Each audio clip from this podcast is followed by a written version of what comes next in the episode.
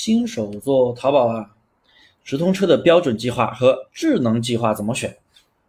大家先订阅一下我的专辑，找我免费领取二十一节淘宝无货源精细化运营实操视频课程。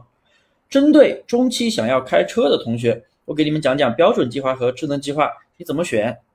标准计划呢，其实就是你自己设置关键词，自己设置人群，自己设置地域、时间。还有不同的时间、不同的点击折扣单价。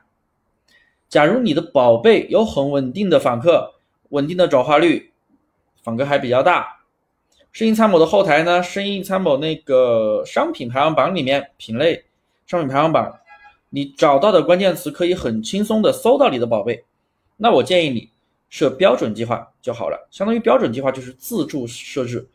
那个如果是智能计划。其实智能计划，我让我又叫它是傻瓜式计划。假如你对直通车一无所知，产品又有稳定的转化率，但是访客并不高，访客可能每天就四五十个、五六十个，然后能够转化个两单三单，后台你找到关键词很难搜索到你的产品，那这个时候你直接开智能计划就好了，控制好点击成本，因为智能计划一开始它的。点击成本会给你推荐一个一块多，那三十块钱一下就点完了，对不对？控制好这个点击成本。总结一下，其实不管你开标准计划还是智能计划，前提你的产品必须有基础销量和好看的带图评价，这是宝贝的基本内功。如果连这些都没有，你的宝贝是零销量、零评价，什么都没有，你去开车，对不起，浪费钱，那就是浪费钱。